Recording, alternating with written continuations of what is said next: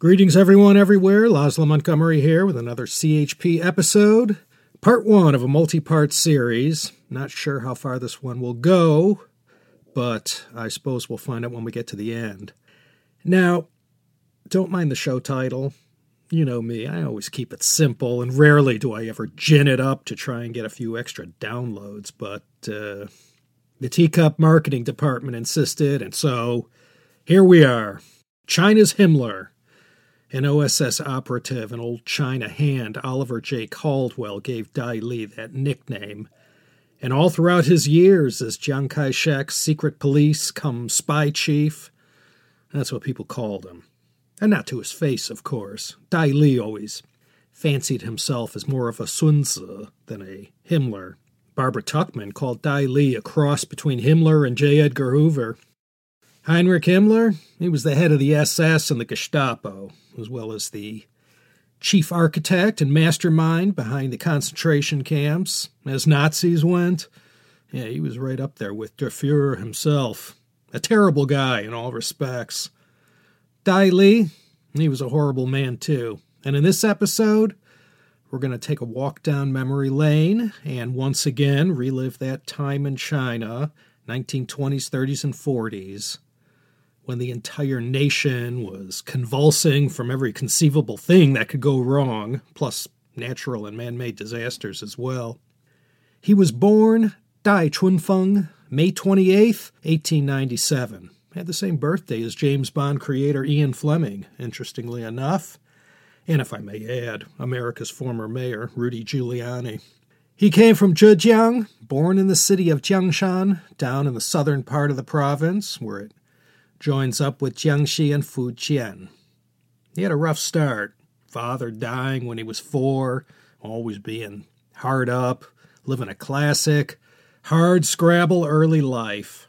He managed to obtain a basic classical Chinese education, but by age 16, Dai Li's family could no longer afford to pay for school fees, and with that option gone, he left his village to try his luck 280 miles to the northeast in Shanghai. There, he joined countless others like him, living just enough for the city, surviving on the kindness and generosity of strangers. And in the first of a number of big breaks over the course of his early life, Dai Li fell in with Wang Yaqiao. Wang became an early mentor to Dai Li, he was a labor organizer and a very rough and tough sort who later went on to form the Anhui Gang. And this organization later served as occasional hatchet men for warlord Lu Yongxiang. Wang Yaqiao showed young Dai Li the ropes and introduced him to this lifestyle that existed as part of the seamy underside of 1920 Shanghai, eh, if I may say again, so brilliantly introduced in Paul French's 2018 book, City of Devils. Under Wang Yaqiao's tutelage, Dai Li studied Crime 101. The master left a strong impression on Dai, who would later on go on to model his persona on Wang Yaqiao. In his day, late 20s, early 30s, because he was sought out so frequently by these warlords to carry out these assassinations of rivals. Wang became known in China legends as the Ansha Da Wang, the king of assassins. He himself will later die by assassination in 1936. Thanks to Wang, Dai Li probably caught the biggest break in his life, falling in with the two most prominent figures in the Shanghai underworld, namely Huang Jinrong and Du Yuesheng what Max Planck and Niels Bohr were to physics. I guess you could say that's sort of what Pockmark Huang and Big Ears Du were to the Shanghai underworld. Dai fortunately made a good impression on Du Yuesheng, and I guess you could say that was the beginning of a beautiful friendship. And if you stacked up all the dead bodies who perished because of those two, they'd reach to the sky and back. And a young 20 something Dai Li began his infamous career as a gopher in the Green Gang organization. He knew that his future depended a great deal on ingratiating himself with these powerful and influential gangsters. He learned fast and had certain innate skills that allowed him to find favor with his bosses. Chiang Kai shek, as we all know, was in deep with the Green Gang, and it was only a matter of time before Dai Li crossed paths with this up and comer in Sun Yat sen's KMT organization. The two met in 1921, just a meet and greet, nothing profound. But Dai Li recognized that Chiang's star was rising. It's doubtful he made any great impression on Chiang Kai shek. Along with the future Generalissimo, he also met two others who were older and wiser than he was. These were Dai Ji Tao and Chen Guofu. Dai Ji Tao was a fluent Japanese speaker, and because of that skill, as well as his journalism chops, he was able to get into Sun Yat sen's organization. Chun, along with his younger brother, Chen Li Fu, was one of the leaders of the so called CC clique of the KMT. You've heard of them. The CC, or Central Club Clique, was a political faction of the KMT who, politically, eh, stood somewhere to the right of Genghis Khan. The brothers Chen were in like Flynn with Jiang because their uncle was Chen Chi-mei, best known as the mentor who gave Jiang Kai shek his start, and also as a major leader in the Green Gang until his assassination in 1916. Like with the case of Song Jiaoren, Chen Chi-mei was another KMT politician murdered on Yuan Shikai's orders. Chen Li Fu would later on head one of the two main secret police organizations under Jiang. This was the CBIS, the Central Bureau of Investigation and Statistics of the KMT organization department. Sort of like what the Gestapo was in Germany. And Dai Li, of course, would go on to lead the other, the Bureau of Investigation and Statistics, which acted as Jiang's military police. These two became rivals, even though they played on the same team, so to speak. Perhaps because they shared the same surname, Dai Ji Tao sort of took an interest in young Dai Li, all of 24 years old. These Green Gang heavies used to call Dai Li Xiao Biesan, which means something like, you know, little brat or little tramp. Of course, no one back then knew who they were dealing with, but they all got a first look at Dai's loyalty and his ambition. These chance meetings with the likes of Wang Yaqiao and these KMT leaders did much to help the young Dai Li get his career started. Not long after, whilst living briefly in Hangzhou, Dai also had a chance meeting with another future influential KMT figure, and this was Hu Zhongnan. Despite mixing with KMT and criminal royalty like he was, nothing was happening that allowed Dai Li to do anything more than barely survive on the streets of Shanghai. So he ended up back in his home village in Jiangshan, southern Zhejiang. And whilst in Jiangshan, he fell in with one of his friends from the area, one year his junior, named Mao Renfeng. And it was while attending Mao Renfeng's father's funeral that the two spoke. This was in 1926. Mao had joined up early at the new Whampoa Military Academy, established in 1924 with a little help from Sun Yat sen's friends, the Soviets. Chiang Kai shek served as the Academy's first commandant, his first big break on China's national stage. I guess we can thank Mao Renfeng for convincing Dai Li to pick up and head to the south of China to get in on the opportunities being afforded by the Whampoa Military Academy. And so, with a personal letter of recommendation from his former boss, Big Ears Du Yuesheng, in hand, Dai Li headed in the direction of Guangzhou and enrolled in the school. And it's at the Whampoa Military Academy on the eve of the Northern Expedition to eradicate China of its warlord infestation, that Dai Li transformed from petty gangsta and gopher for mob bosses, and still named Dai Chunfeng, into something a little more serious and a lot more deadly when he changed his name to Dai Li. We'll come back to Mao Renfeng later. Like his fellow Jia Xiangren, Dai Li he ended up getting into the same business later on and will be the one in 1946 to step into Dai Li's shoes as boss of China's spy agency. Thanks to a number of balls that took a lucky bounce for Dai Li, he was meeting all the right people and capitalized in some way from every opportunity. What ended up happening at Whampoa helped to set him on the course he ended up taking in life. He was reunited with Jiang, Dai Ji Tao, and other notables who would later join the top ranks of the KMT. Sun Yat sen had just passed away by the time Dai Li showed up at Whampoa.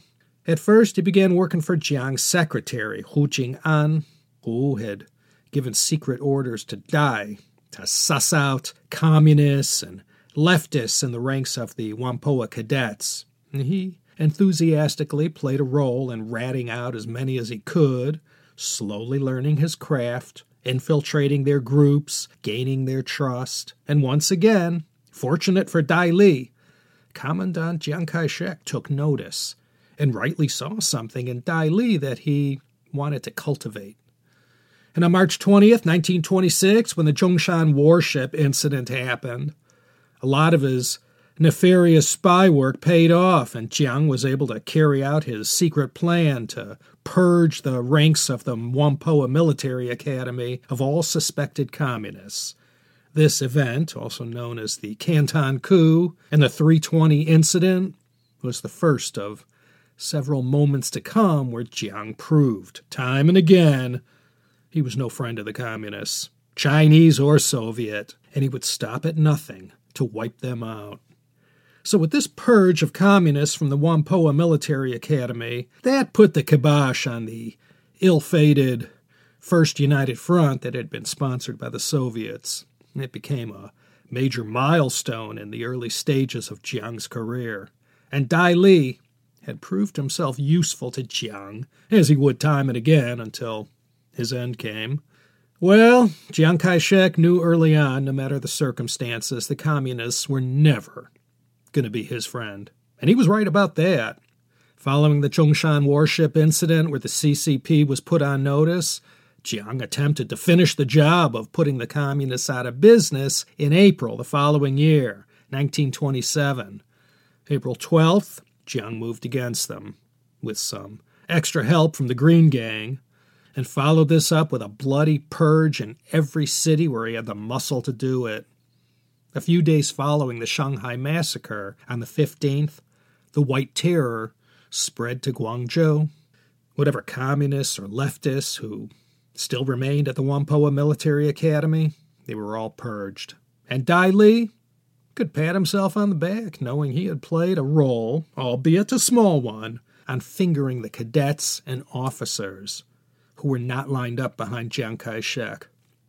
Many of those that Dai Li had fingered were among the 300,000 or so killed in this major communist purge, both in Guangzhou and elsewhere. One thing, though, Li never formally graduated from the Whampoa Military Academy. Although he'll get to be called General Dai later on, he didn't have military credentials or the credibility required to be looked upon as one of them. KMT generals tolerated him, but they never considered him one of them. Despite his failure to graduate, Dai Li started marching in the direction of Shanghai at the start of the Northern Expedition, and when he got there, he let his guard down and fell back into his old ways, haunting all his old joints that he frequented in his early, out of control days. Not a good showing and Dai had to go to his mentors to see if they could get him off the hook due to his insubordination and lapse in judgment. In mid 1927, he tried to bounce back from this unsavory episode.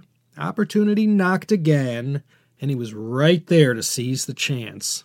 This came after Jiang hit a political rough patch and had to resign his command. And this gave Dai a perfect opportunity to show his boss that he could count on him, and that he was a Jiang Kai shek man. When Jiang made his comeback and was back in charge in January 1928, Dai Li continued to make himself useful by reporting any useful intelligence he picked up.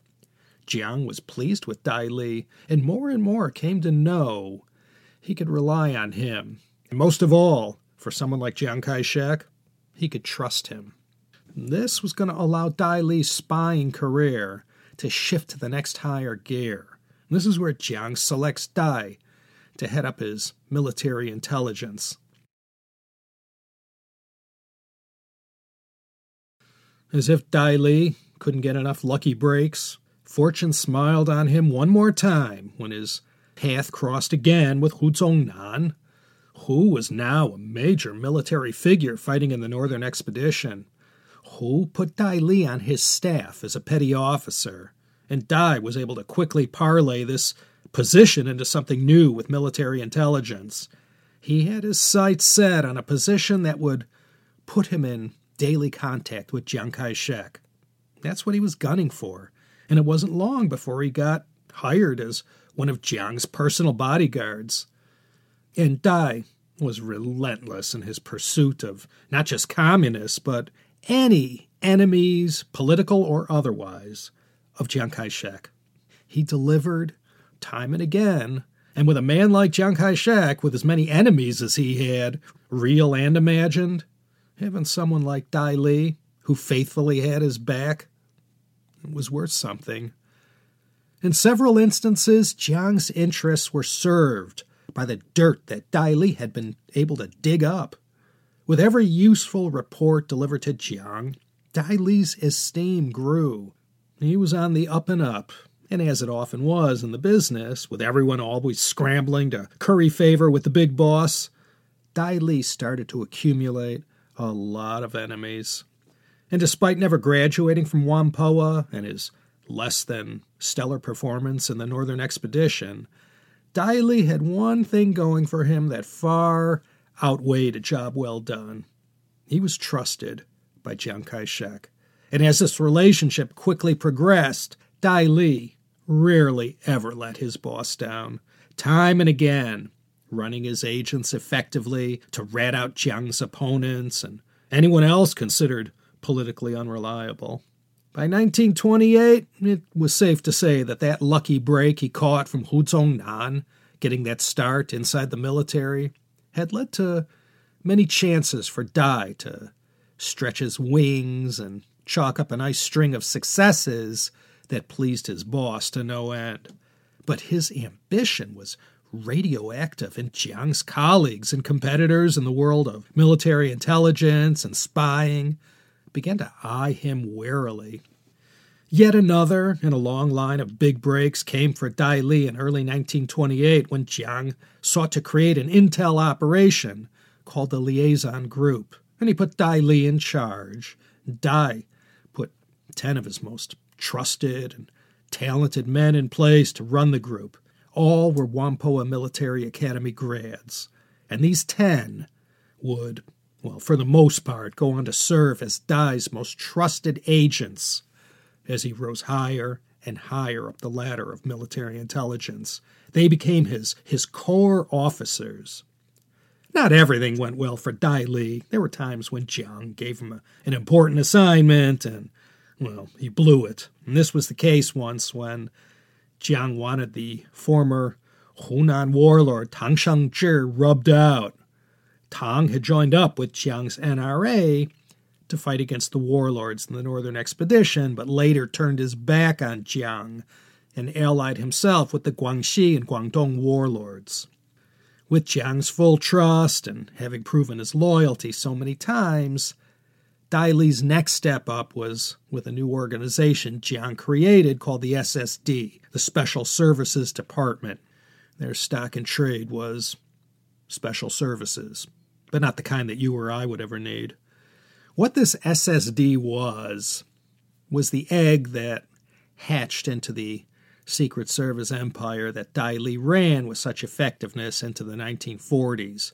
During the 1930s, their main operating theater was the city of Shanghai, where the station based there mercilessly hunted down any communists, infiltrating their cells, the headquarters of the SSD was in Nanjing, but Shanghai was where most of the action was happening. And into the 1930s, with every step closer Jiang made to unchallenged political leadership of the Republic of China and the KMT, Dai Li was right there behind him. The 1930s was where Dai Li's rise went from quick to meteoric. This was especially true after Jiang was made head of the Military Affairs Commission in March 1932. By that time, Dai Li had managed to insinuate himself into Jiang's life to a degree matched by no others, enjoying unfettered access. You know the old saying about how you really know who your friends are when you're struggling? Well, Jiang faced another rough patch on his way to the top, and his allies were scarce. But Dai Li was working his agents around the clock to surveil Jiang's enemies and to provide his boss with much appreciated intel but as the year 1932 progressed, Jiang was back in the saddle, outmaneuvering his opponents. And with no one to stop him now, Jiang took the liberty of calling for the consolidation of all competing intel ops into one single force. And in the early 1930s, so many different intel groups had been created. They were all stepping on each other's toes, and one was more zealous than the next to prove themselves to Jiang. But no one held a candle to Dai Li. As evil as he's made out to be by his critics and from historians, the truth remained. He was better than anyone else in the business. He never rested. And Chiang Kai shek, being a results oriented man and all, knew Dai Li delivered, and no one could compete with him in effectiveness. What slowly began to take shape was the spy agency that made Dai Li famous. This was the Bureau of Investigation and Statistics. Sounded like some boring department of a bureaucracy, something that sounded more like what you'd come across in an insurance company than anything else. This bureau would, in time, become Jiang's chief instrument of terror.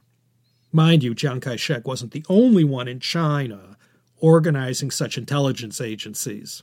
Mao Zedong was doing the same thing. And as we'll see later on, the communists, time and again, schooled Dai Li with the infiltrations of his organization, not to mention the KMT also. Dai Li's counterpart in the CCP was, of course, Kang Sheng, someone covered in an ancient CHP episode from 11 years ago. Dai's league of 10 officers, who he had been grooming all this time, served as the core of this new department. They were involved in surveillance and investigating the military, and in his role as head of this bureau, Dai was given the rank of Major General, despite his deficiencies during his time at the Whampoa Military Academy. With the Generalissimo, one thing about him was that he felt you can never be too careful or too suspicious. So even more top secret wheels were inserted inside top secret wheels. One such top secret group was called the Li Xing She, the Society for Vigorous Practice. Only Jiang and his core team, including Dai Li, of course, knew of its existence. The Li Xing She was hidden from view. It was one of those things people heard rumors about, but no one knew if it really existed or not, or who was in it. The competition between the CCP and KMT agents, it was reminiscent of the old Rock'em Sock'em Robots game of my youth. Dai Li ran a pretty formidable organization, and his agents scored time and again. But the communists, they learned from the best, and with Comintern assistance and all the tricks mastered by the Soviets, these KMT organizations often got hit pretty hard themselves. They kept up a steady pace of just slamming each other back and forth. Any communist that got picked up was handed over to the SSD for interrogation. They either gave up everything they knew and defected, or they died under torture. One or the other.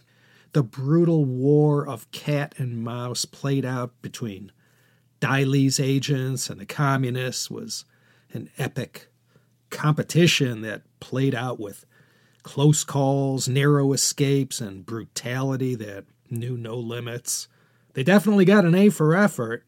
Dai Li's Shanghai station gave it their all to squash the communists, or at the very least, persuade them to defect, which often happened. I mean, it was better than the alternative.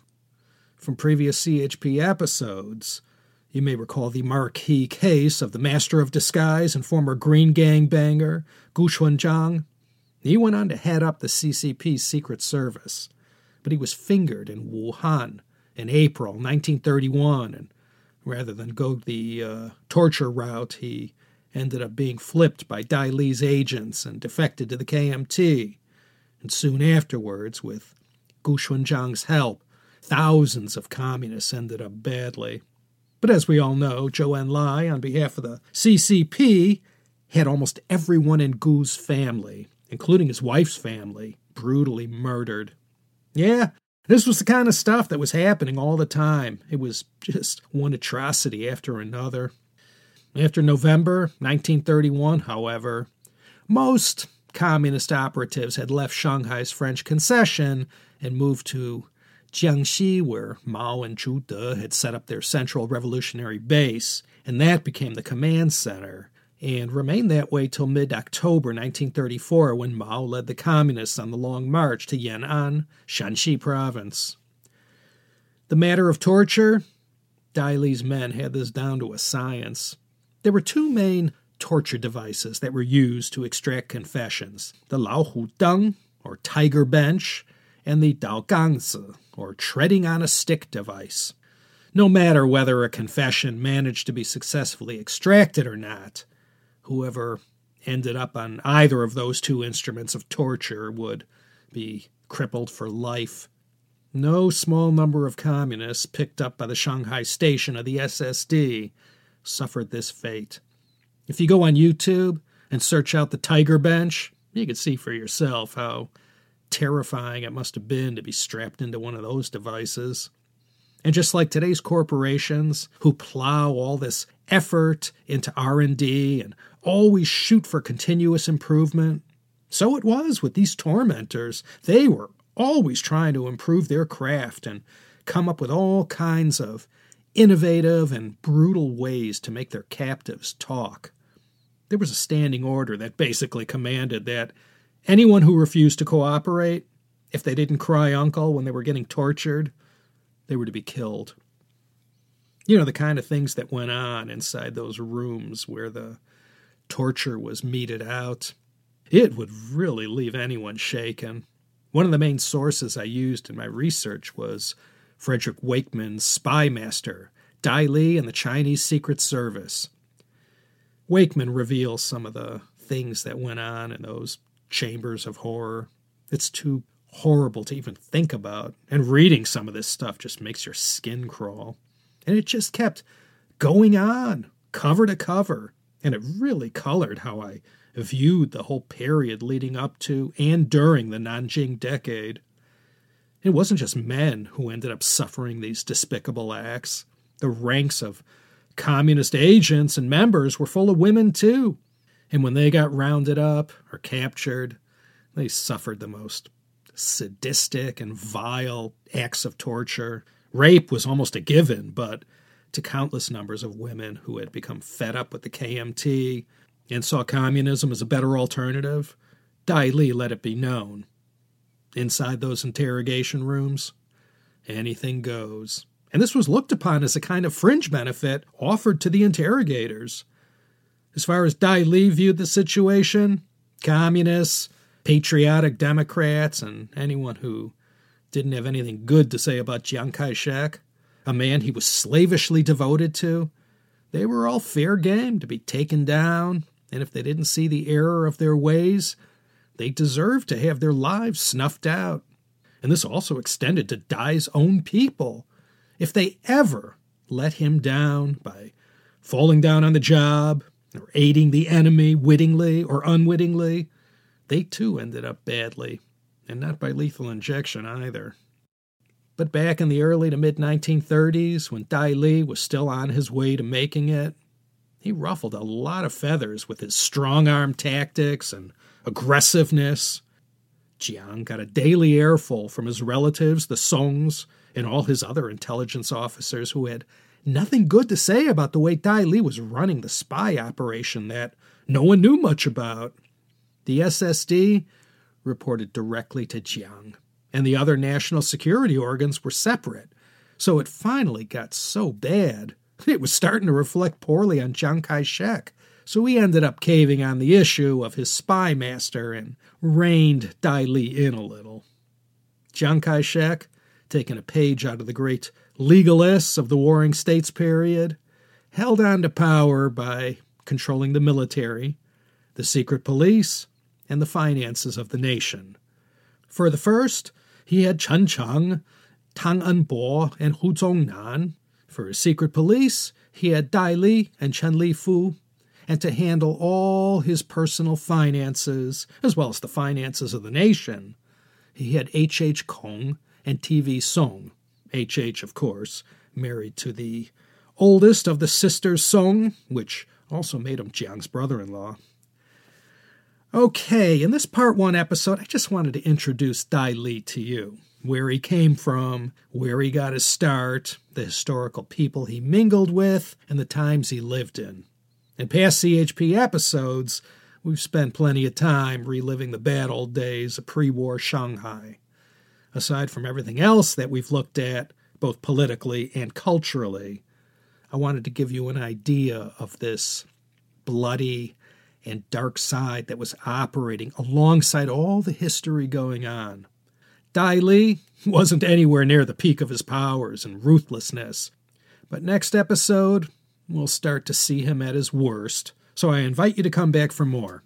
Once again, I hope you'll consider signing up for CHP Premium. Besides the pleasure of ad free listening, I'm going to jam a whole bunch of other good stuff in there to leave you feeling like you got your five bucks a month worth. Just refer to the show notes and click on the link to check it out. It's one way you could support my humble efforts. Okay, this is Laszlo Montgomery, once again signing off from Los Angeles, California, city in the smog. Don't you wish that you could be here too? Think about joining me next time, won't you? For another exciting episode of the China History Podcast.